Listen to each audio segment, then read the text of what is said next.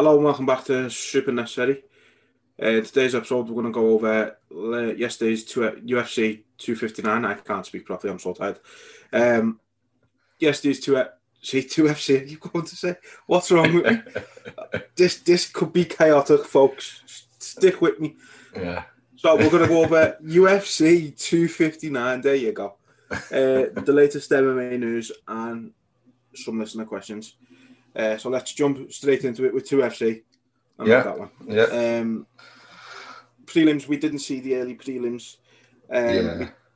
We weren't able to get Fight Pass on the telly, basically. So we we didn't watch them. So uh, the ESPN prelims, uh, Kai Kara France beat Rogerio uh, Bontorin. Uh, a nice little knockout, which confused the shit out of me. Um, didn't see it coming. Thought it was over four or five times for Bontorin. Uh, and then Kara France knocks him out with a walk off, and Herb Dean has a bit of a brain fart.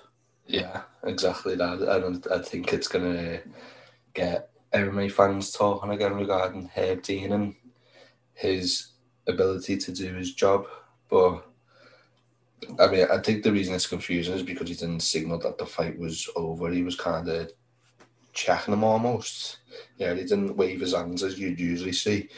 I think that probably confused a lot of people. But he, anyone could tell that fight was over. He literally when he when he finished him, he went down head first. You know, he head planted him, let's say, and you know, I think he's had a bit of time to recover when he's laid down. And Kara France went to go and finish it for the second time, uh, but you seen when he got up, he was still wobbly. So regardless, you know, the the, the fight was was over. Um, it would have been ridiculous for it to carry on, and Herb Dean would have been questioned even more if it did. Yeah, yeah. Um, like I say, I thought it was over three or four times for Bontorin. Um, his his BJJ was was really good to be fair, Hmm. and um, he just, you know, he was Kara France was just kind of stopping it every time he could, which fair play to him. Um, it didn't look like the greatest defense, but it, it worked, and obviously he managed to get up and and spark him, chin him. Um, nice knockout. So Absolutely, he's done, done really well to keep composed and you know not feel drowned by the jiu-jitsu of Bontorin, you know, and to come back and, and knock him out. It's you know everyone loves a, a great comeback, and that, that was a great comeback. Yeah. Um, catch weight. Um, uh, Askar, oh, Askar Askarov. There Yeah. I thought it was, uh, and Joseph Benavides. I thought I read it wrong, to be honest. Um, It's because his, his first name's similar to his second name. You know, you just add, Yeah, add well, in the the- of. they're both Ask, aren't they? So, uh, yeah. Yeah. Sort your names out. Um, yeah, um, pretty straightforward, that one. 30 27 and 230. Tw- oh, sorry, 230 27s and a 30 26. Um, yeah, I don't know if it was necessarily a 30 26 fight, but yeah, I thought Askarov won every round. Um, yeah, looked comfortable, didn't look troubled. Um, just a shame that it was catch weight, otherwise he'd be you'd be looking at a, a, a good contender there. yeah, I'd, I agree. I think uh, Benavides didn't really know how to approach the fight. By looks it, he's quite a jumping in and winging punches, and he's very, very telegraphed in how he was moving and fighting. Basically, he's, Askar's done really well. He's beat a top opponent. You know, he's been in the game for, for a while. I think Benavides was number two, is it? And Askarov was three. So it's definitely um, definitely a possibility that he, that he could get the next title after that. That's it. I'd say it's just whether Dana will give him a title shot after after missing weight. Yeah, yeah. Um, it's, it's similar with Figueiredo, and I think I think Joe might have brought it up about how he he was struggling Strugg- to make weight, and then now he's getting Yeah. it under control. So it's similar. The similar, you know, you gotta you gotta get your weight right, otherwise th- this is what happens. You know, That's it. I mean, you know, it's all well and good being prepared for the fight and stuff like that. But a fighter's one main priority when they're in that fight camp is to make sure that they're hitting weight. You Yeah, know, imagine that. Imagine that was a title shot. He would have just lost the title shot. yeah, so- exa- exactly. I think that's why Figgy got brought up because you know he lost the opportunity to fight for the title or the opportunity to Mm. win the title for that reason because he missed his weight. So I think it's think we need to see improvement with it all around the fighters that Mm. are you know known for missing weight because you know, it's it's a big bigger loss.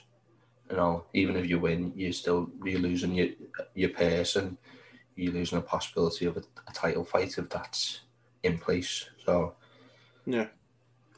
Um, next bantamweights, uh, Kyler Phillips and Sang Yadong. Um, Song Yidong. Sang Song, fucking, I don't care about now. Um, all I care about is that both them boys can take a hit. oh yeah, crazy. That that kick that Phillips hit Song with is a lot of people go down off that. And again, Phillips took a few good shots. You know, Yidong can knock people out. Didn't, that didn't sound right, it? we know your dong. yeah, I'm gonna say song now because it. I, I, I didn't think, yeah, I didn't think we'd be talking about my dong knocking people out there. yeah, yeah. I- I, think we- we'll call him Song because just calling him by his, his last name, you know, sounds yeah, yeah, not, not not the right way. But anyway, it was a really good fight, back and forth. You know, they both went in there. They, they were trying to knock each other's heads off. Um, I don't know, did this get fight of the night? I'm not too sure. It was pretty good fight anyway. Um, I, I enjoyed it. Know, No, one a- of the, um, war. Yeah, one of the prelims got fight of the night, uh, the ones that we didn't see. So Kennedy Enz Jekhu, I'm not quite sure how to pronounce that one. That's not on me being tired. That's just a difficult name to pronounce. Yeah. And uh, Carlos Ulberg was fight of the night, and then performance of the night. I can already say because one was on the early prelims, one was the first fight. So Kai Kara France and Uros Medic got uh, performance of the night. right. Okay. Um, Not too bad. Nice little fi- Yeah. 50 G's for them. Yeah, but Carla was yeah, Carla looked good. Um, I, I think Carlos definitely one to keep your eye on as well now. He's he's really coming up and making his presence known in that division. So yeah, yeah, definitely Um, keep an eye out for him. and then sticking with bantamweight in the final prelim was um, Dominick Cruz and Casey Kenny. Uh, split decision for Dominick. Um, didn't see it as a split myself. I don't think. I, I don't. I don't think Casey done enough to win the fight. Um, you know, which is a shame. He come off. A, he could. He, I think. I'm not sure if it was his last time out. He beat Nathaniel Wood. Yeah, I- I um, believe it was. Yeah, So you know that that's good. Nathaniel Wood, someone who's been long thought of as a huge prospect in Yeah. UFC, and Casey Kenny wasn't really seen in the same light. So he's he's coming off. He was coming off a good win there. Uh, step up in opponent. You must. You've got to admit in Dominick Cruz. yeah, Um, but I thought I thought Dominick dominated and uh, deserved his win. yeah. Exactly. I think even though some people can figure out, you know, Cruz's footwork and his movement, you know, is quite unpredictable. It's uh, people still struggle with it as as we've seen. You know, I think Kenny was mesmerised by, by it. He didn't know how to approach it. Went to throw.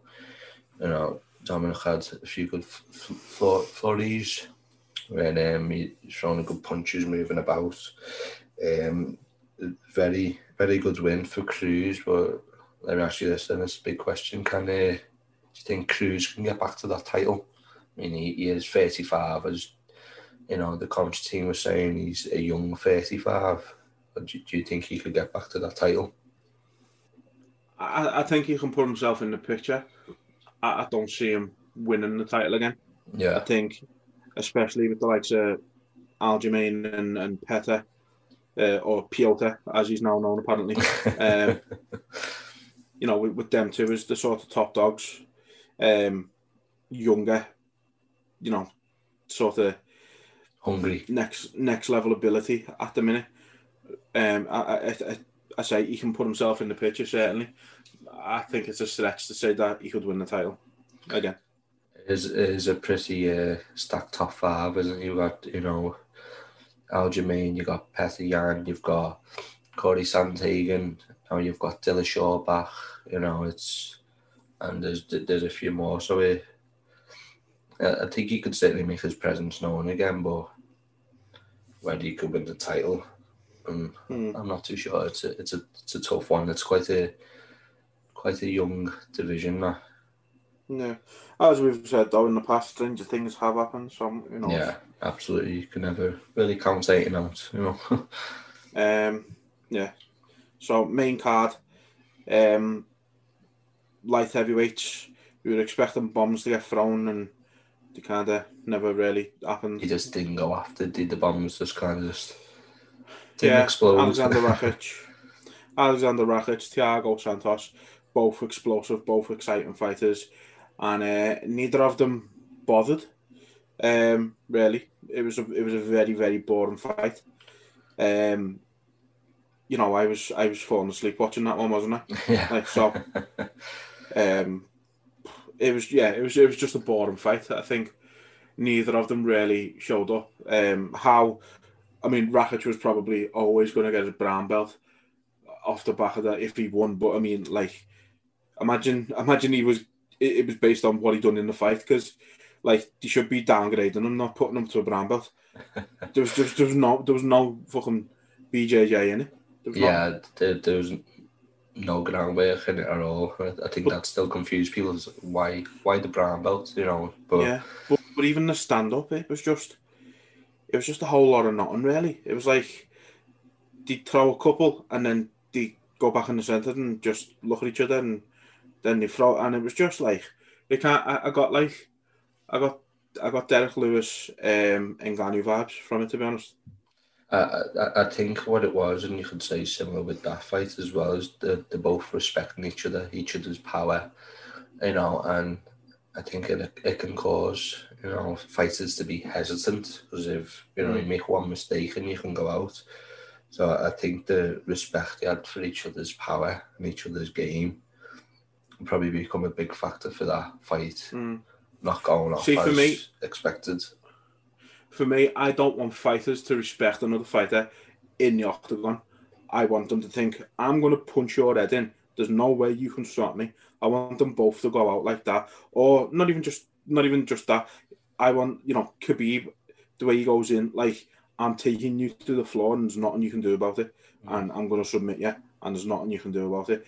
I want every fighter to go in with that mentality. Not, I want to take you down, but you you take down defenses good, so I'm not going to try or I'm going to knock it out, but you got a good gym, so I'm not going to try. I don't want people go have respect before and after, not in there because it does cause hesitancy, and it can either lead to a, a poor fight like that was, or it can lead to you second guessing yourself and getting caught and losing because of it. Just go in like you're fighting fucking fifty year old Jerry from down the road who's a bit of a knobhead and you've always wanted to punch his head in act like you're fighting him, show him no respect in the octagon. As soon as it's over, yeah, shake their hands, say congratulations, great fight, blah blah blah, whatever you want to say to them. But while you're in there, it's like the only bit, the only bit of respect I want while the fight's happening, or Jordan the fight kind of thing, is touching gloves. That's Yeah. it. That's as much respect as there needs to be Jordan the fight. Yeah, I, I think, you know, it's it, it's quite e- it's easy for us to say that as fans. You know, obviously we want we want to see crazy fights. We want to see, you know, they're just going in there and absolutely throwing leather. But I think being being a fighter and having respect for another person's game, it, it can happen. But like you said, Habib's a good point that you made is he, he respects people's abilities, but he doesn't he, he, he doesn't really use that Okay. to you know m- make a fight lackluster. You know he'll Mm. still impose his will and do what he needs to. You know he'll he'll, he'll still try if he thinks you're good at stand up, he'll still try and stand up with you and have a go. You know what I mean? And like Mm. you can only really commend that. But uh, as as I say, the, these things happen. Like fighters do go in. You've got a ton of respect for the power. I mean, I wouldn't want to be hit by one of them, you know. so No, you- I wouldn't You're myself, going to cause. You're going to be a bit hesitant, aren't you? You're going to try and pick your shots and work your way in slowly, but Yeah. Uh, no, I, I wouldn't want to get it by them myself, but at the same time, if if I'm if I if I'm a fighter and I'm going into a fight, my thought at the start of that fight is, "You've killed my cat. I'm going to batter you."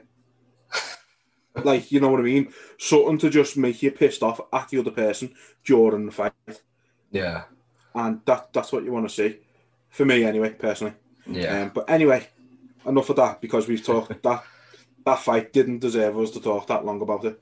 yeah. Um, lightweight next, uh, and personally my favourite result of the card, um, Islam Makhachev uh, and Drew Punchable Face Dober, uh, Dober rather.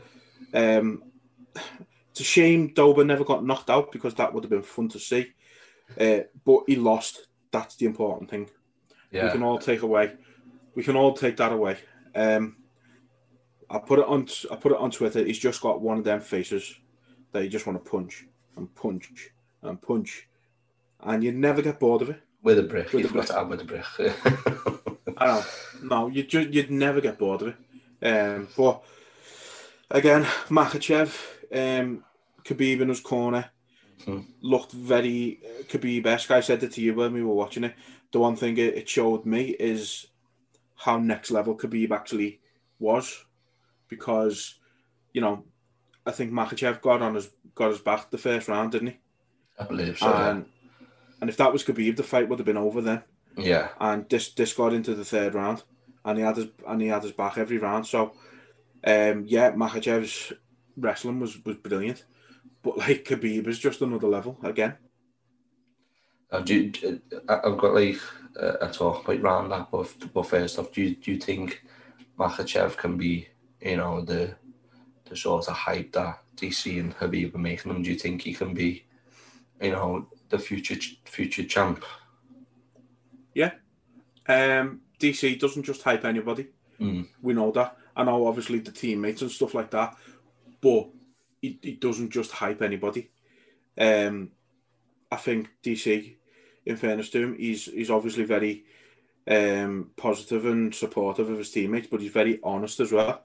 Yeah, in who he hypes kind of thing. So obviously, Khabib deserved the hype 100%. Um, but you've never seen him talk about Rockhold in the same way that he talks about Khabib. Yeah, Rock- Rockhold's good, but he's not worthy of the same hype as, as Khabib. So DC doesn't give him it. You know what I mean? yeah. So. I think I think if he's hyping him, he's the real deal. And to be fair, I don't think Khabib would be in his corner if he wasn't the real deal.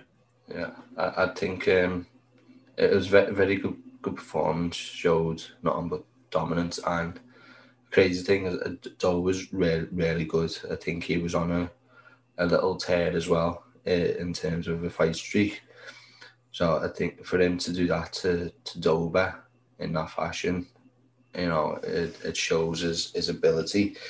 Uh, what, what, what do you think happens with him now? Like, where do you think he goes? Who's who's his next fight? Who would you like to see him up against? Dober or Makachev? Makhachev.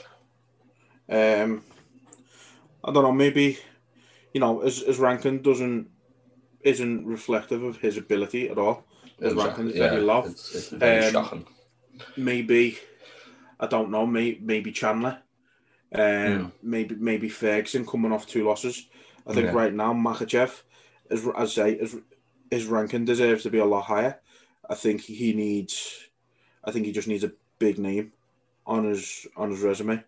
Um, like he, don't get me wrong, he's beat some good people. Drew Dober, uh, yesterday. He's you know he's fought uh, uh, Gleison Tibau. He's fought Nik Lentz. Yeah. Um, you know, so he's he's fought some good people, but I just think he needs that sort of next level name on his resume now. So yeah, may, maybe Chandler, maybe Ferguson, uh, maybe even Hooker, just something to really push him up the rankings. Al- 'cause don't forget, you know- um, someone mentioned Dariush. I think that'd be a very good fight. I think Dariush is number nine now, isn't he, in the rankings? Hmm. I, I think I'd say, I mean, in fairness, that that's one of the people. Um, I think I've just looked. I think, yeah.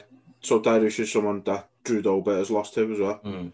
Um, so yeah, I mean to be fair, Dober was only on a three fight win streak. It's not like it's not a massive one. Um, Yeah. he's lost quite a lot in the UFC actually. One, two, three, four, five. That that was his sixth loss in the UFC. So it's not like he's he's this next you know top elite guy. Like there's Yeah. a reason he was on. I believe he was unranked last night. So there's a reason he, he's, he's lost he's, he's lost six fights in the UFC. He's been around for a while. Don't get me wrong, but um, Yeah. yeah, so- well done, Makhachev made it the- look fairly the, easy. little talking point there once, and you mentioned it briefly. If Habib doesn't come back, which I don't think he is, Dana's still very hopeful, but would you like to continue to see him in that role as coach and using his promotion, the Eagle Fight Championship, to bring Dagestani fighters into the UFC? Um, yeah, I mean, we're not going to see Khabib in, a, in like a, a commentary capacity like we are with, like we have with DC or Felder or Dan Hardy or anyone like that. We're not going to see that with him. He's not that type of person. He's not. He's not really that interested in the limelight and stuff like that. Yeah, So we're not going to see that. Um, I think he he will get enjoyment out of bringing the next sort of the next fighters of of Dagestan through. You know, continuing his, his dad's legacy, I suppose. yeah, Um, I think he'd take great honour in that, and you know, as I say, following in his dad's footsteps, he's he, he'd look at it as, as making his dad proud. Everybody knows how close he was with his dad, um, how important he was. So for him to be able to be able, like think I'm carrying on my dad's legacy, I think would be huge for him. yeah, And so yeah, I think I think it makes perfect sense, and especially you know if, if he's bringing three monsters like Makhachev and who knows what else he's got in the pipeline. yeah. I, I- think it's it is one of them things like if I can't do thirty, you know, if I can't make that that dream a reality of what we'd spoke about in regards to you know his dad, then this is the next best thing I can help bring fighters up and coach them like the way you know his dad did, and really, you know, be that be that figure for, for other fighters. You know, be, the be the ambassador for Mm. future fighters from Dagestan and, and see them really come through. Yeah. Um. So on to the controversy. Mm-hmm. Um. So Aljamain Sterling and Peter Piotr Peter Pete Pete Pietro whatever his name is Yan. Um. The only thing you can say is uh, Peter Yan is a fucking idiot. Yeah, uh, let, let's let's talk about about the fight first. So obviously Sterling, he, he come out. He was quite quite aggressive. He had a set a fast pace to start off with, which I think was good because I think if you're trying, you know if you leave space for for Yan, he, he's going to really catch you. So I think he had the right approach, but it, it seems like his cardio just went up to keeping that pace. Uh, Yan was obviously winning up to that point. Um, his his trips and his sweeps that he was doing was amazing. You know, Mm. um, he, he he really starts to get into it the later rounds as well. But so let's let's talk about the controversy then. So there's a, a whole thing around his team in terms of miscommunication. So one was apparently saying knee, the other person was saying punch. Uh, so he's obviously just picked with one. He's picked the knee, and then I think when he's kneed him, someone's actually been going, yes, yes, because Hmm. he thought that was the fight over, he'd won. Hmm. But obviously it was a. a I mean, a in, in, his defence, you know, knee and punch sound very similar. So, um, in, in, I mean, in all honesty, they might do in Russian. I don't know. and, They, and, they and this is the thing. similar in Russian. like uh, what do you think of that rule in in, in general anyway like you know a, a downed opponent it can differ between events. It can either be you know one knee's down he's a downed opponent or if he's got a hand down you know he's a downed opponent. Like do you think it's it's too confusing? Do you think they should just really have one in terms of if his knees down he's a downed opponent or if he has his hand down he's a downed opponent? Because you know it, it caused stuff in the past where fighters would be in a position where they could get kneed, but they'd put the hand down, so the class as a downed opponent. What, what, what, do you think of that rule in general? I, I don't think it should be down to the hands because, mm. like you say, you could be stood up, but then you just go.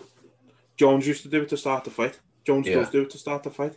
He go, he crawls because he knows that he can get an idea of his opponent before he starts throwing anything. So I, I don't think, I don't think it should be to do with the hands. Um, it's easy to go from a sort of crouched over position to an upright position to start attacking. It's not nowhere near as easy to go from being knelt down on the floor to being upright to start fighting again. I think it should be if he's down, if he's if he's on his knees, he's, he's down. a downed opponent. Yeah, and yeah. it was and like he Peth, uh, Peter, Peth or whatever used the excuse that um, names aren't my friends today. Um, he used he used the excuse that they concentrated on on the hands. Yeah, because he demonstrated down. the knee, showed yeah. he lifted his hands up. Yeah, he, he concentrated on that and didn't see his knees down. It's like, well, that that's on you. Yeah, that's that that's not an excuse. Know you know you know your surroundings, know what you, the other fighter's doing. Yeah, and take take a second. That's all it would have took. A one second, and he'd still have his belt right now. Yeah. So what do you make of everyone saying uh, Aljo was faking it? I mean, for me, I don't think you can really fake the consequences of a knee straight to the edge, especially from that particular position. Did he maybe put it on a bit in the end? It, it's possible, but I, I don't I say, I say to them people, I, I say to them people, you take a knee to the temple yeah. and then tell me tell me if you're all right. Even if it's it's turned out he's not concussed, which is great. Yeah. But you're still gonna be you're gonna be dizzy, you're gonna be you know you're gonna you're, gonna, you're be, gonna be confused. You don't yeah, you're yeah. not gonna know your surroundings. It's it's gonna upset your um you know your equilibrium. I can't even think of me word. That's the word. That's exactly what I was looking for. equilibrium. It's going to mess with your equilibrium. So to say to say he was faking it is just um I, I think it's disrespectful. Yeah. To our job, in all honesty. And to be honest with you, as he showed, he didn't want to win the title in that way. He took the title off and threw it on the floor. And this wasn't a, a Gaethje thing where he put the interim title on the floor. This was the actual belt. You know what I mm. mean? So that shows that he didn't want to win it that way. But uh, let's look at it like this. So it was Yan's first defense. You know, obviously he's winning the fights and stuff. But what happened happened. Aljo is now the champion do, do you think the fight should be run back? Because usually yeah. when it happens, uh, a fighter's been on some sort of streak, you know, they've been winning fights and then they get that it that chance to fight for the title again because of their superiority in, in the division. So with it being his first defence and, and losing, obviously the circumstances are different, but do you think we should actually see that fight again? Yeah. Yeah. Aljamain wants it. Petter wants it. Dana said in his press conference he's going to make it as soon as possible. It, it's okay. happening. So, um, yeah, it, it's got to. You, you've got no. You've got no definitive winner. Yeah. Who knows? Petter could have finished it 30 seconds after that. Aljamain could have got out of that fourth, went into the fifth, and and knocked them out. Who knows? We, we haven't got a definitive winner. Yeah. realistically, I agree with what they said it should have went down as a not not a no contest. You can't call it a no contest, but the title shouldn't have changed hands in them circumstances. I don't think a title should change hands under a DQ. I think it should have went down as an Aljamain win by DQ, but the title stays with Peter and he gets an immediate rematch. Uh, Aljamain would have got an immediate rematch. Um, so next was Manda Nunes, Megan Anderson. Um, Very easy. Yeah. Very, very easy. Um, she could have had a lot of trouble against Megan Anderson. Tall, big hitter. Um, made it look like Chadwick. Yeah. And um, Dana said she's going to get a, a very fast turnaround to defend uh, a rudder belt. So we should, could be seeing Amanda again very, very, very, very soon. Yeah, exactly. I think uh, I don't think Megan realised just how, how great Nunes is. You know, she looked like a, a, a deer in the headlights kind of thing. Her eyes were very wide. She, you know, very, very shocked. And that's even before Amanda threw the first punch, to be honest with you. But absolutely, it's a easy job for Amanda. She shows once again why she is the greatest. Uh, but I want to speak speak about something you've seen, like a, a, a post from someone regarding Dana and how he, he gets behind these certain fighters, you know. So obviously you had Conor, he was behind Conor, now he started losing, you know, there's not, not a lot of interest there. Obviously, yeah, you got Khabib, you know, he's he was really dominating, but now that it's possible that he might not be fighting again, you know, he's losing interest. Um, you had Izzy, you know, obviously he's still the middleweight champion, but given that he's had his first loss, you know, maybe he's not as interested because obviously the focus around this one was around Izzy. Um, and then I think it mentioned Ngannou, you know, if he loses, he's kind of lost the people that he, you know, su- supported in a sense. So, uh, like, my question is, like, what, what fighters do you think, like, Dana should be getting behind who could be, like, proper ambassadors for, for the for the sport? See, Even though Khabib's a great ambassador, you know, when it comes to him of fighting, the focus was more around Conor like I, I put Amanda down as one he should be getting behind because she can be an excellent ambassador for the sport in terms of bringing more women in. You know, she's showing how great she is. And I think another one now would be Usman. You know, he, he hasn't got a lot of respect recently for whatever reason, but, you know, I think he could be a great ambassador for, for the sport as well. Is the certain fighters that you think Dana should be be getting getting behind for the right reasons, you know, you know. Um, not really. No, I think we know with Dana, he's he's he, he's about the, the cash cows. Mm-hmm. So it was it was it was Ronda Rousey. Yeah. That was Brock Lesnar. Then it Brock, was Ronda. Yeah. yeah. Then it was Conor. You know, it was it looked like it was going to be Sage Northcutt for a while. Yeah. That never happened. Um, Ben Askren, you know, he's done that sweet yeah. switch as well. Uh, Khabib, maybe, but I don't think he was seen in the same light because he's not that type of person.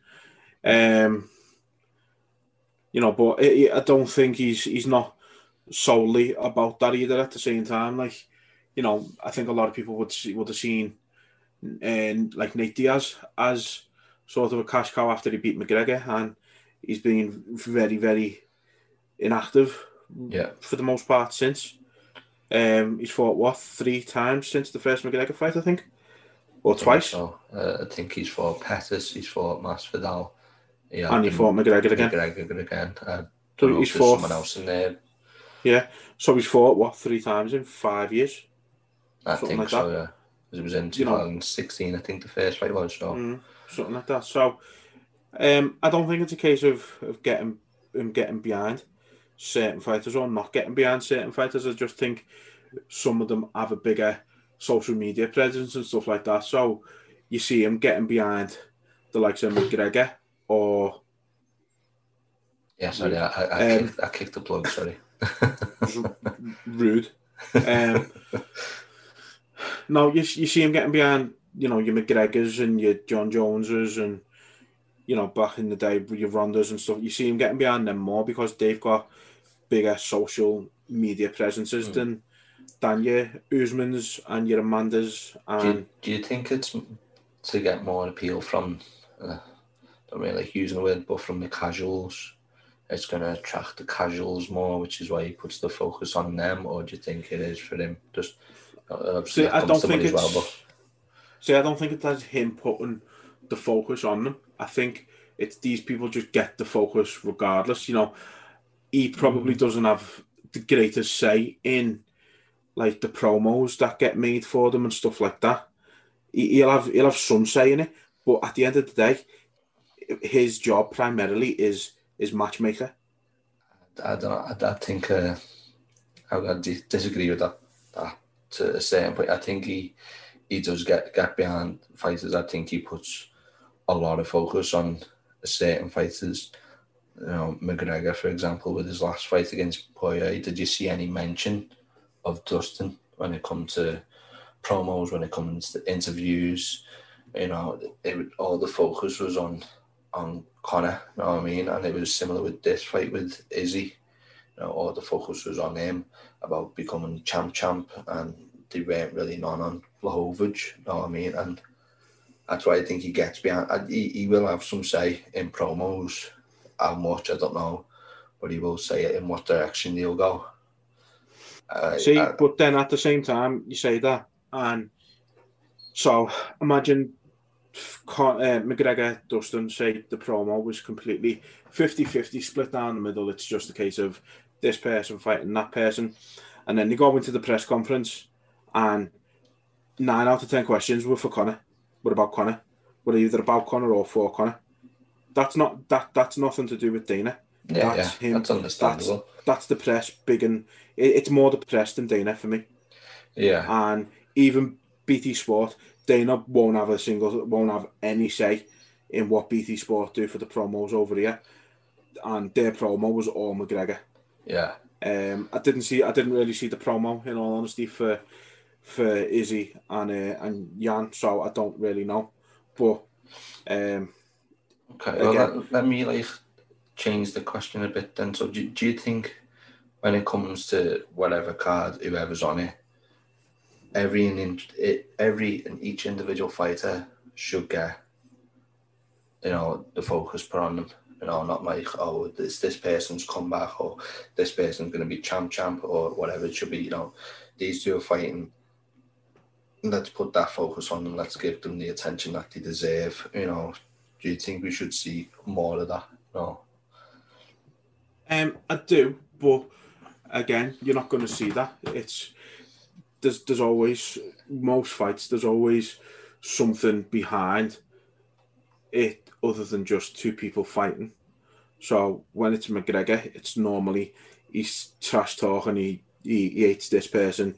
He's you know he's tried to murder someone's granddad or something like that. You know, there's always something behind it with Conor. Izzy, he's he's a bit of a bit of an he's a bit of a clown on like social media and stuff like that. But he's he's a sort of he's a radiating personality. So he's always just gonna draw people in just from himself. You know, he's, he's called a style bender for a reason. You know what I mean? He's like he's like a mixer, like fucking Jon Jones, Anderson Silva, and fucking Doctor Strange. You know what I mean?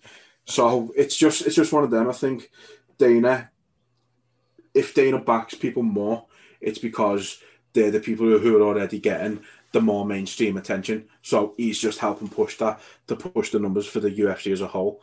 You know, the more if Conor's on a card, the more he pushes Conor, the more buyers it gets. The fighters get better pay it's it's a vicious circle, unfortunately. But I think that's the way it's it's working because, as I say, you you promote one person so that you know Conor, you know Con- Conor's a bigger cog in the UFC machine than say Petr Yan.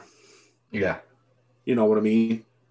Petr Yan's a, a or was a great champion, um, and a great fighter, but he's not going to get the numbers in like Conor McGregor would. Yeah. And that that's unfortunately the difference. Okay, yeah, that's, yeah, um, that's cool. Anyway, main event was, as we said, uh, Jan and Izzy. Um, Izzy, I don't, I don't know if I'd say looked out of his depth. Um, I think it was a mistake not trying to stay in a two hundred pound. I think it was a mistake staying his natural weight because he was considerably smaller than Jan. Yeah. Um, his power didn't really come over. Um, I think did he did he rock Jan once? I think he he caught him a couple of times. Like I don't know if it really stumbled Jan, but he, he did catch him. Um, yeah, I, I think it was a good a good display from from both. I mean, Adesanya show, shown his capabilities in terms of what he could do at light heavyweight. I think if he's to do it in the future, I think he should really consider mm-hmm. adding that couple extra pounds because obviously the weight that he, he was at, he walked around at, and it weren't really much concern for him. But obviously, come fight uh, fight night, you know, Jan's like he was saying like two hundred and twenty pounds, and that's a big difference, especially when it comes to clinch work and wrestling. You know, I'd I'd, I'd, I'd say like what, what it says from the start. I think Adesanya should have stayed at middleweight than what he, he was doing there. But obviously he wanted a challenge. And I think we've got to show respect to Blachowicz, given that his first title defence come against the current middleweight champion, was able to stand with him, rock, uh, catch him a couple of times, able to take him down, and do what a lot of people haven't been able to do against Adesanya. You know, so uh, I think it was a good type of fight. I think I had it scored the last two rounds to Jan, and I think the second round, I think it was. So I had him 3 2. Um, did, did you see the little uh, conversation that you had near the end? Um, oh yeah, when you're saying um, how much you pay, I'll be about, I'll be your bodyguard and stuff. Yeah, well, apparently there was miscommunication. Apparently, uh, Izzy said, "You've got a good guard game. You made me look like a butter guard." And then oh, Jan said, "How much?" And he's been like, "How much for what?" He's like, "Bodyguard. I can be a bodyguard." He said, "No, you've got a good guard," which is uh, quite quite funny to see after it. Um, what what do you think of both men's performance, and what do you think happens next after this fight now? Um, I mean, Izzy performance wise, it was it was similar to what we sort of come to expect from him. It was it was flashy. It was it was fun to watch, but against someone so much bigger than him, um, it just it goes to show that moving up wasn't wasn't the right decision. Yeah. Um, he's, he's got to he's got to bulk up more for it. Look at Jon Jones. There's a reason he's been essentially transitioning for into the into heavyweight for about a year, so yeah. we can properly bulk up. He can be a legitimate, proper heavyweight, and I think that's what you've got to do if you're going to commit to changing division. Um, even if it is close to your natural weight, you've got to, you've got to really, you know, because light heavyweights the way in at light heavyweight to come into a fight as a heavyweight. Yeah, yeah. So that's the difference. Um, I think Jan played it perfectly. He you know, he hit him with some good shots, knew that it went, maybe didn't think he was going to end up being able to knock him out. So he changed it up, he took him down, yeah. and it won him the fight. Um, going forward, I mean, there's all kinds of possibilities for Jan now. I think he's he's solidified his credentials even further now. Not that he weren't already, but there's always going to be some who go, well, you didn't beat Jon Jones, like he even said it himself. Yeah. Um, you know, there's always going to be some who say you didn't beat Jon Jones, you're not the real champ. He's proven that he is the real champ now. Yeah, and um, a cutting champ as well. Yeah, you know? yeah. Izzy, the fight with Jones is is no longer a, uh, an option. Um, that's done. There's no yeah. um, and go back down to middleweight and, and see who's uh, see who's ready for him there obviously we've got two two matchups that can you know be be be good. Obviously, there's Whittaker and Costa fighting. I don't think he's obviously too tingied about that one because he's fought both of them and beat both of them. But obviously, you know things can change, and then obviously you've got Darren Till against Marvin Vettori, and I think I think Mar- Mar- uh, has Marvin beat him or did Marvin come close to beating him? I think he gave him the most issues, was it? Something like that? Mm, something and like he's all, uh, Izzy's also cited that Till is one of the fighters that um, excite him to defend his title, but Darren just needs to be winning, just needs to get them mm. wins. Um, so whatever whatever happens, you know, good luck good luck to both of them. It was a a good fight. Um, so we move on to the next bit now. We've got you know, a few brief news items, nothing, nothing too much. You know, things that have come up in the past, but we'll, we'll discuss them. Um, so obviously you mentioned about Dana saying saying Amanda's going to have a quick turnaround. Now that turnaround looks like it might be Julianna Pena, um, because Holly Holm has come out of that bout. I don't know what the reasons for, but that's probably probably a silly question. But how, how do you think that fight goes, Nunes and Pena? Are, are we going to see the same same thing as we've been seeing the past few fights, few tackle defenses, or do you think Pena can bring something different for Nunes? Nope. Same. Same. She just, I, she just I don't need continues to- to, yeah, that position. I, I, I don't need to. I don't need the pair of it. We don't need to say anything about Amanda. It's literally Amanda's fighting. Is she going to win? Yes. yeah. Um, What's her I approach? think We'll right now, out. right now, what's her approach? It's go in and do whatever she wants. It's it's that simple with her at the minute. She's just on another level than any female fighter. Um, I think the only way she's gonna have a real challenge at the minute, you know, she might have to fight like I don't know GSP or something uh, to give her a bit of a challenge. What, what what do you think of the Shevchenko fight at 135? Because they both fought before, but I think it's took place at 145. Obviously, uh, Valentina had become from 125, I believe. Hmm. But, like, do you think that's really the, only fight that can challenge Nunes is Shevchenko? Um, yeah, but I still see it being as good as Valentina is. I still see it being relatively comfortable for Amanda. Yeah.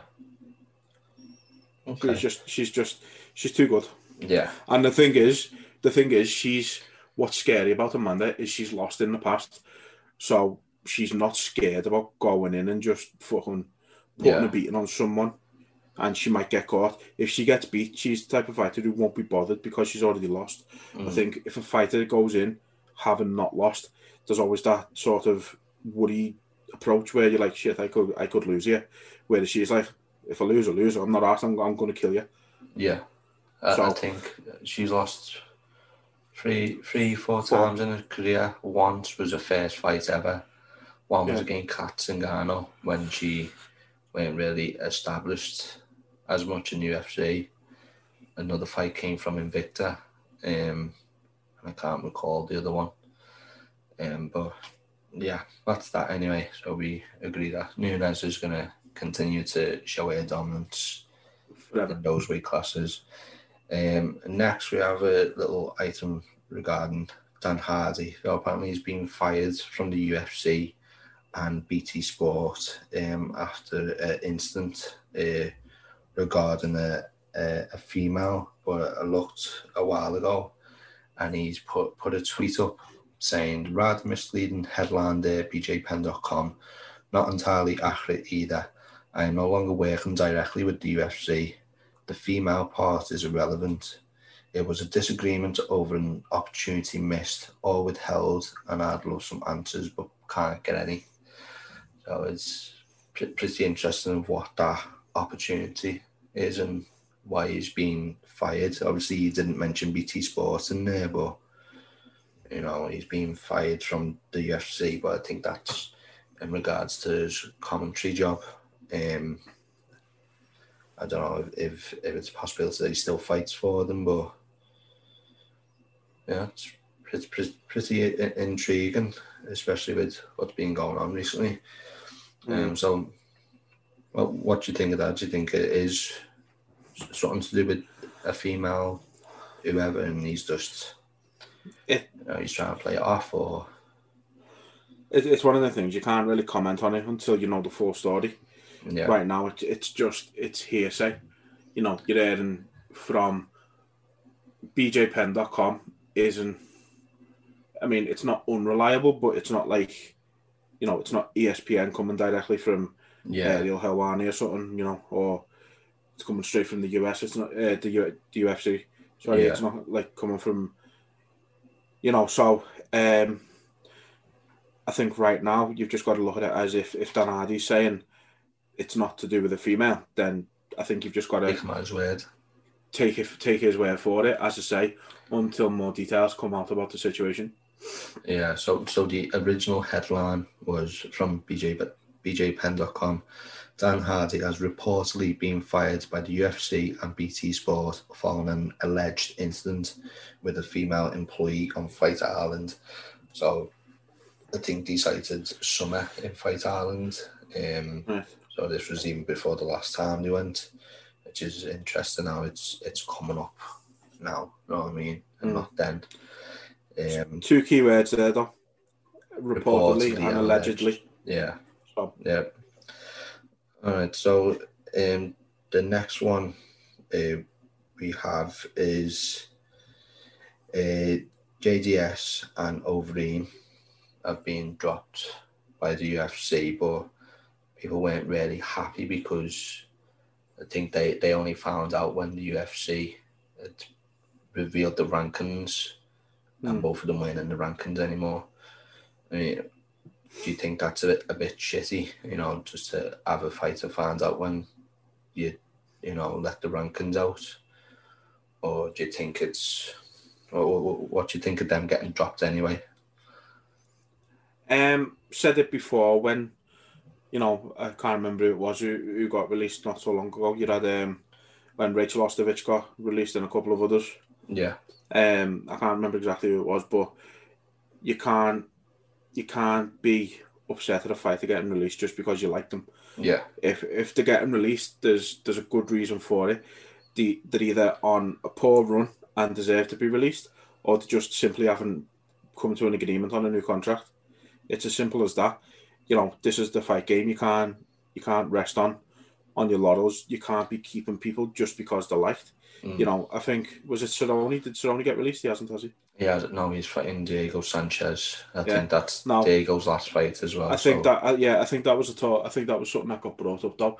You know, Cerrone these days loses a lot more than he wins. Yeah. Any other fighter would be gone, but Yeah. because it's uh, like, I think it's it's a little bit hypocritical from UFC in that respect. But again, Overeem, I think he's just been considering what he was supposed to be when he was coming to the UFC. You know, a, a killer basically. yeah, Um, I think it's just he's been too too inconsistent in the UFC.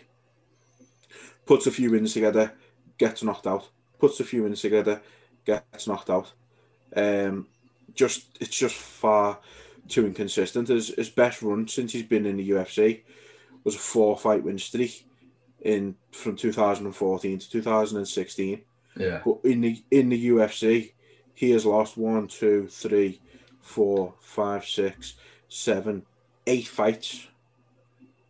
So it's just it's just inconsistent.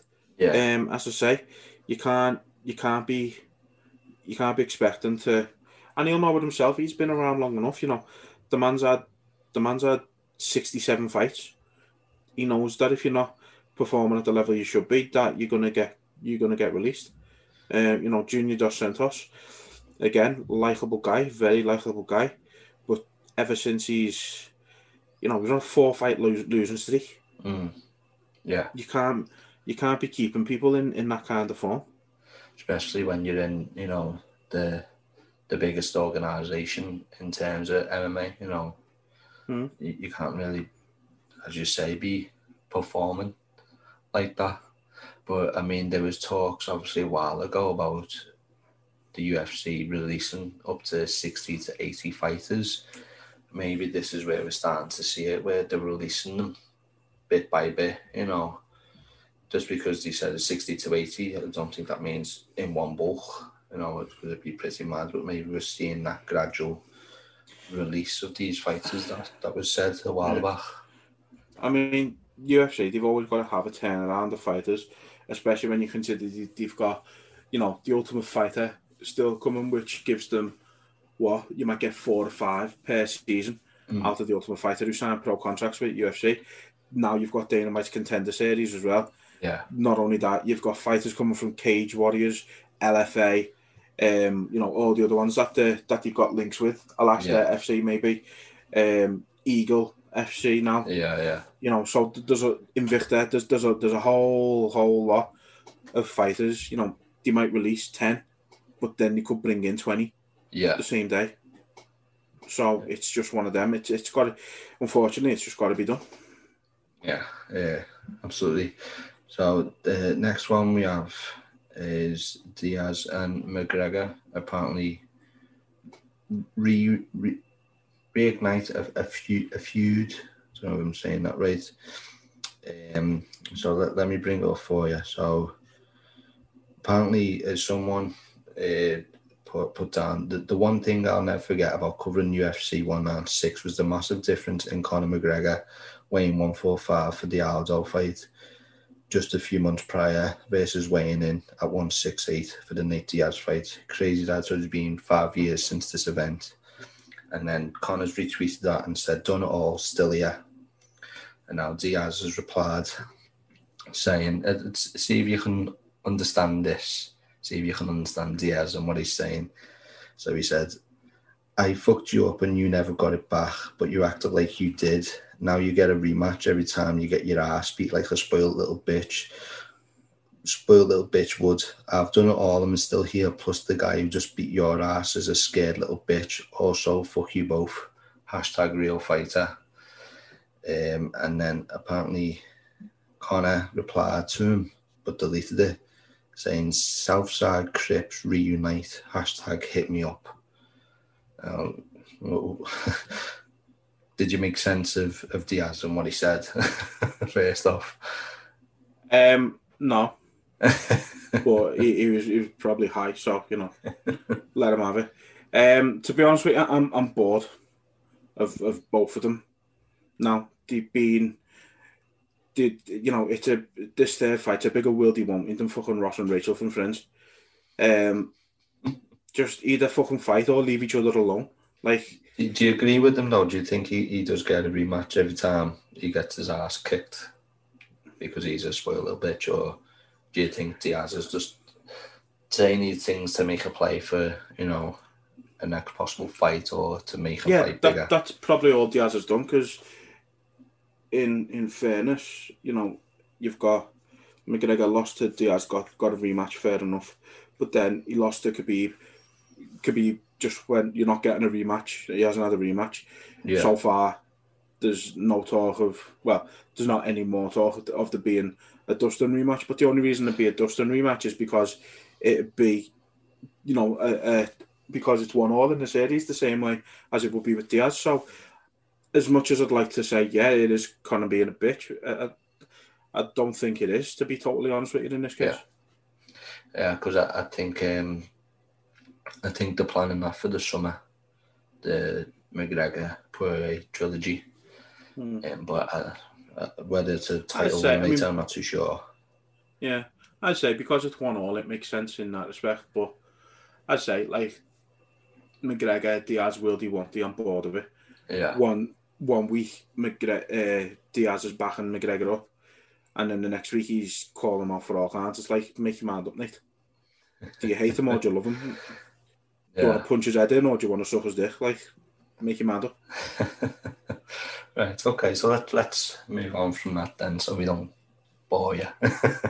um, uh, the last one that, that we have is obviously Khamzat Chimaev. Um, obviously he put a post on his Instagram that he's finished fighting, he's retiring. Um, Dana White has said otherwise, and somebody Chechen leader has said otherwise also. Um, but they're still too, they're still unsure whether he- he'll come back. Now, apparently, his brother's come out and said he was he was scared as he was coughing up blood. Um, do you think we we will see Khamzat back, or do you, like do you think he's just being? You think he's just being emotional in terms of because he's he's had a lot of COVID troubles? Um, what what do you think like of that? It's hard to say. Nobody knows truly how bad COVID he's had. The only person that really knows is is, is Chimaev. Um, Mm. You know, the way he was calling fighters out over the past year, he was calling everyone out, fighting three times in 10 days. I don't see him as the type of person to go to take, you know, to put something like out, like, to put something out like that if it wasn't serious. Yeah. Um, he's not the type of person who's been ducking fights or anything like that. As I say, um, he wants to fight. He loves to fight. So, uh, personally, I think he's right now. I've got no reason to not believe him if he says he's retired. Yeah. See, for, for me, like, I get a bit confused because it went long before they made that announcement that he was saying he will be back to fight, you know, somewhere at the end of the year. I think um, maybe September. I'm not entirely too sure, but excuse me. Then he comes out and says he's he's retiring, which is why a lot of people thinks he's just being emotional. Because why would you make one statement and then contradict it in a sense by saying you're Mm. retired? You know, so it's Yeah, I get that, but again, you know, you you know full well how fast the the COVID can can change. Mm, You know, some people won't get the effects of it straight away. It might have been he had COVID, he was feeling a bit under the weather, and then a couple of days later he's coughing up blood. Yeah, He can't breathe and stuff like that. You, you just don't know. You know, it, it could all just be coincidental and just looks a bit a bit odd on social media. It could all just literally be that's how it's planned out, and he's gone. I can't breathe. I'm coughing up blood. I ain't Yeah. fighting. So, uh, I I say the only person who really knows is him. I think the mad thing as well is the fact that he's still trying to train, which i obviously, as it's shown, isn't helping him. Because he, I think what he was saying, there was a little video and he, he was saying it's really cold there. So he's, you know, he's getting like a, what's that called that you get when like you're, you're in the cold, I can't think. Um, Hypothermia. not hypothermia, it's not as as thingy as that. You can get it just by being cold. You got to like wrap yourself up, and I forgot the name of it. It's going to name me. Um, you, you can suffer with it. Uh, it's gone. Anyway, you know, Um, I, I, I don't. I don't know. Proper freezing. I, I I don't think um, training, you know, is helping them. Even though yet you want to try stay active and do stuff to fight it, it's obviously showing that doing that in the conditions isn't working. So I, I think he, he really should take a break. You know what I mean, when he is feeling a lot better, then get back to it. But it, that, that's easy for me to say because I'm not. I'm not a fighter. You know what I mean? He wanna he might want to stay in there, and I mean it's it, it's all he knows, training day in day out. So, Mm. but that that's my my look on it is just to take a step back and let yourself recover. You know, the body does need time to recover. So, um, yeah, but that's it from the sort of news items. Know, obviously not not many. Um, but after like usually after the nights of fights, you don't get much, except for the term in terms of being on that event. So, uh, I believe we have some uh, listener questions. That right? You have some listener I questions. do. My favourite part of the show. um, so we have got one from Mook, but it's not MMA related, so I'll save that for the end. Okay. Um, so we've got one from uh, Chris at Unmatched. Um, so he said, uh, just like the pay per view we just saw, UFC 260 main card is pretty stacked as well, with two title fights and full matchups. Uh, which main card fighter is the most compelling slash interesting to you? Yeah. Um, and honestly, I think I've got to say 260. Um, it is is a great main card. I mean, when when does that that March? Is Yeah, it? March, yeah. So, you know, you get like five title fights in one month. Um, you know, it's got. who Have you got on there? Ngannou, you know, fighting Stipe. Yeah, Volkanovski and Brian Ortega. Yeah, and then you've also got Woodley's on there fighting Vicente Luque, um, which I don't think is the best matchup for, for Woodley, but we'll see. You've got uh, Sugar, undefeated Sean O'Malley, uh, coming back uh, against Thomas Almeida.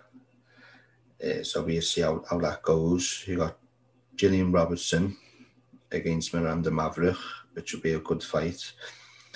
Um, yeah, I, I think UFC uh, 260. I'm looking forward to that one. That one does intrigue me and to see how Ngannou approaches that, that that fight the second time around. You know, the, does he change it up and not just focus on the power punches? Because we know Stipe can take them and use head movement. So it'd be interesting to see how he comes in with that fight. Um, and it's very interesting to see, let's say, Brian Ortega 2.0 against Volkanovski, see how he, he does with that. Um, what, what about yours? Well, first of all, I think you may have misunderstood the question. Um, so he said, which main card fight is the most compelling slash interesting to you? Like, which single fight? Oh, okay. Well, I'd, I'd probably say Ngannou then after after all that rant. um, probably the Ngannou Stipe one. Uh, as I say, I'm interested to see how he approaches it the second time round, knowing that Stipe can take his punches and use a lot of head movement to get out the way. Um, so yeah, I'd probably say that one. You know. Yeah, I was going to say that myself. I think Ngannou's a much smarter fighter now than he was first time around. We've seen how much his, his game has improved overall. Um, his stamina seems to be better. His cardio seems to be better. Um, you know, he's, he's still got that awesome power. And yeah, you know, Stipe took took them first time around, but you know, if he if he catches you with a couple in, in succession, it you're going night night. So yeah, uh, yeah, that that's the most uh, compelling and interesting to me as well. Um, so we've got one from uh, Greg from the and then some more podcast. Yeah. um, I was, I was, and I was forget to add them more. Yeah. Um, so he's Greg said, I think a lot of us was. Now I've told you about this. Put your phone on Do Not Disturb. Is that man? Well, it's not mine because mine's on Do Not Disturb. Because I don't want to be disturbed. yeah, that was my bad. Um, yeah, okay. So, uh, as you were saying before, I rudely interrupted without actually interrupting. But yeah, go on. This is the type of stuff I've got to put up with. um, so yeah, Greg said, I think a lot of us were shocked at just how much of a size difference between Jan and Izzy. Um, so he'll ask a two-part question. Do you think it was a mistake? We've kind of covered this a little bit, but we'll answer it anyway. Yeah. Uh, do you think it was a mistake for Izzy to not put on extra weight for 205? And is Jon versus Izzy now an unrealistic matchup for the foreseeable future? So, um, yeah, I do think it was a mistake for him to not put extra weight on. I did. We did say that earlier. Um, he's gone in. He's weighed in at you know under the light heavyweight limit and stayed under the light heavyweight limit, whereas Jan has gone in at the light heavyweight limit and then increased himself to a small heavyweight. And that was that was a crucial crucial thing. I think if he if Izzy's going to come back to light heavy, he's got to he's got to weigh in at two hundred five and he's got to bulk up a bit after it. He's got to put that extra weight on um, to really match up with with the most most of the light heavyweight division. Um, and Jon versus Izzy is 100% an unrealistic match for the foreseeable future right now. Um, you know, especially if Jon is going up to heavyweight, which we know he is. Yep. Um, Jon going to heavyweight is is you know he's going to look twice the size of Izzy. It's it's, it's going to be a complete mismatch. Um, and again, Jon was, you know, he's he's he's long as well. So Mm. it's just yeah, right now it's it's completely unrealistic. Yeah, um, I, I think I, I'd agree. Obviously, as he said, he didn't have any regrets in how he, you know, approached uh, the, the weight and, and, and whatnot, which is understandable because you always had uh, plans of going back down to middleweight after the fight anyway. So maybe he didn't want to bulk up too much because then it's more to take off when you come to when he comes down to middleweight again. Um, I don't think it was from my point of view, I don't think it was the best idea to just come in at 200 pounds, but obviously for that reason he has. Obviously, as we know, Jan coming a lot heavier, which was the big factor when the, the fight hit the floor. You know, Jan was able to control them. Izzy was trying to breach, and obviously his legs were fatigued, and he just wasn't able to shift Jan. So I think it was a mistake for him to not put on the extra weight, but I understand why he hasn't done it because he was going back down anyway.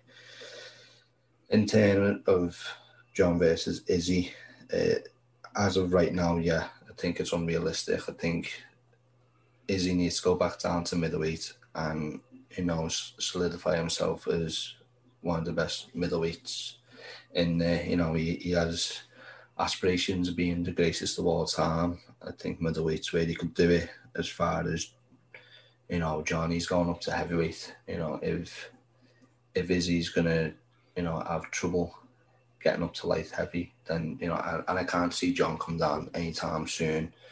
I think he's going to make a run for that belt and also solidify his position as one of the greatest as well. So, mm. yeah, I definitely think it's unrealistic for at least the foreseeable future. Not to say that we won't see it at all, but as of right now, yeah, it's very unrealistic. Yeah. Um, yeah, great question. Uh, Greg, thank you very much. Uh, got one from Cyrus. Um, try and so hopefully we, we do answer this right. Yeah. Um, it's in, it's a bit muddled up, uh, but we'll we'll do our very best. So he's put though is he lost, and it's obvious that he could fight at 205. Jan literally smoked Reyes with no hold. Um, is it just that I am not sure he is great at 205? Uh, by that he means is he? But he is great at 185. Um, so his question is: Are MMA fans fickle that don't realise Izzy's performance? Um, but it so I think what he's trying to get at is it that he fickle for not recognising how, how good, good, his performance Jan's, was against Jan. Well, no, it? I think more it's at he at he fickle in not recognising how good Jan's performance was. That Jan is just so much better was just so damn good on the night, kind of thing. Yeah. Um, they're just like you said, kind of the focus was on Izzy. Yeah. Um, and you know, Jan kind of got overlooked. I think he even sort of mentioned it himself. So I, I think he um, mentioned to Dana that Dana doesn't respect him. Yeah. Which is understandable. Doesn't believe in him. Yeah. Doesn't believe to, in him, is what he said. To answer that question, yeah, I think um, Jan's performance was great. I think he took a, a good approach you know, he, he's taken on the current middleweight champion in his first defense. He comes in with a good good game plan. You know, he, he takes his time. He doesn't rush in. You know, he, he doesn't throw as many kicks because you know Izzy's got the speed and could counter him. You know, he, he takes his time. He he gets you know takedowns and he makes use of them with ground and pound for me, I think for the first defense, you know, it, it's an incredible win and it, it shows his uh, IQ as well in terms of fighting, you know, how to approach fights, different fighters, you know, coming in with different game plans, you know what I mean? He, he had a good approach. We've just seen Jan do fight he toe to toe for five rounds where other people have been knocked out by him, you know what I mean? Yeah you know, obviously he doesn't regret the, the weight difference and stuff in terms of Izzy, but you know, so he, he didn't have any problems coming in. It's not like he, he made an excuse either of why he got beat. It's just I went there on the night. I'm gonna be back. So yeah, like I think it is fickle. You know what I mean? And even then, mm. with Izzy, he's done very well to come up to challenge himself. You know, take some good shots from Jan. No, not not be dazed or anything. He, he's he's tried his best for, for what he's had. So I think they're both great performances.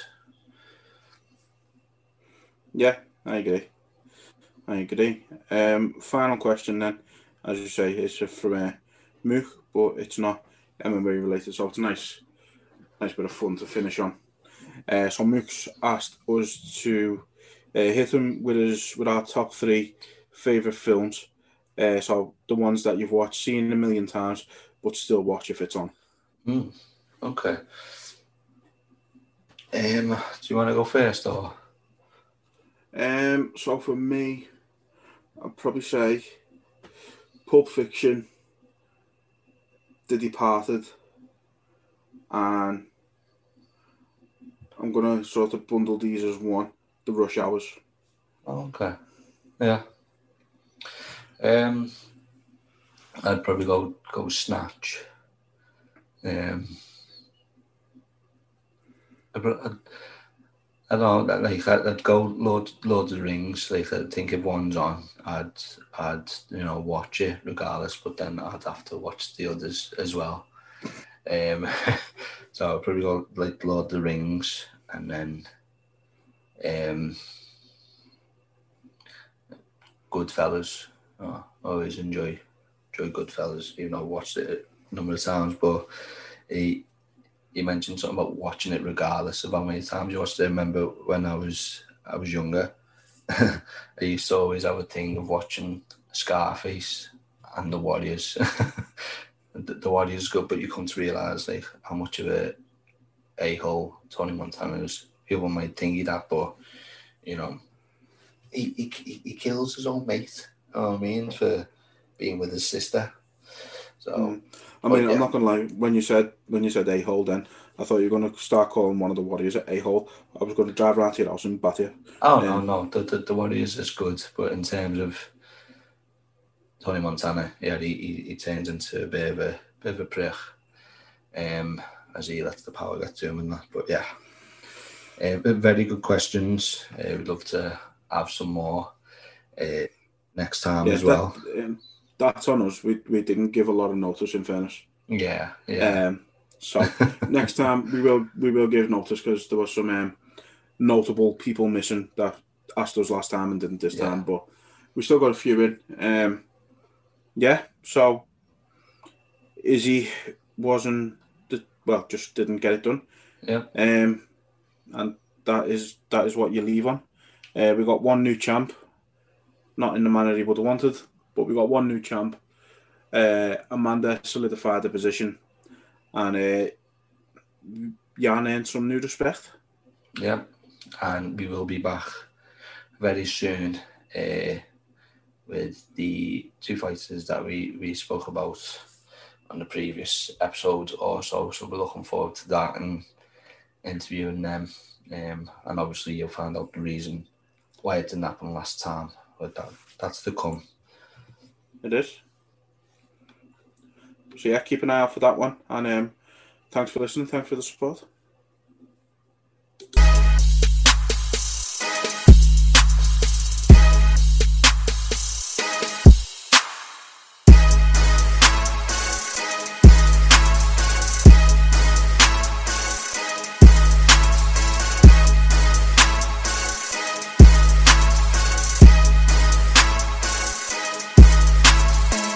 Super necessary.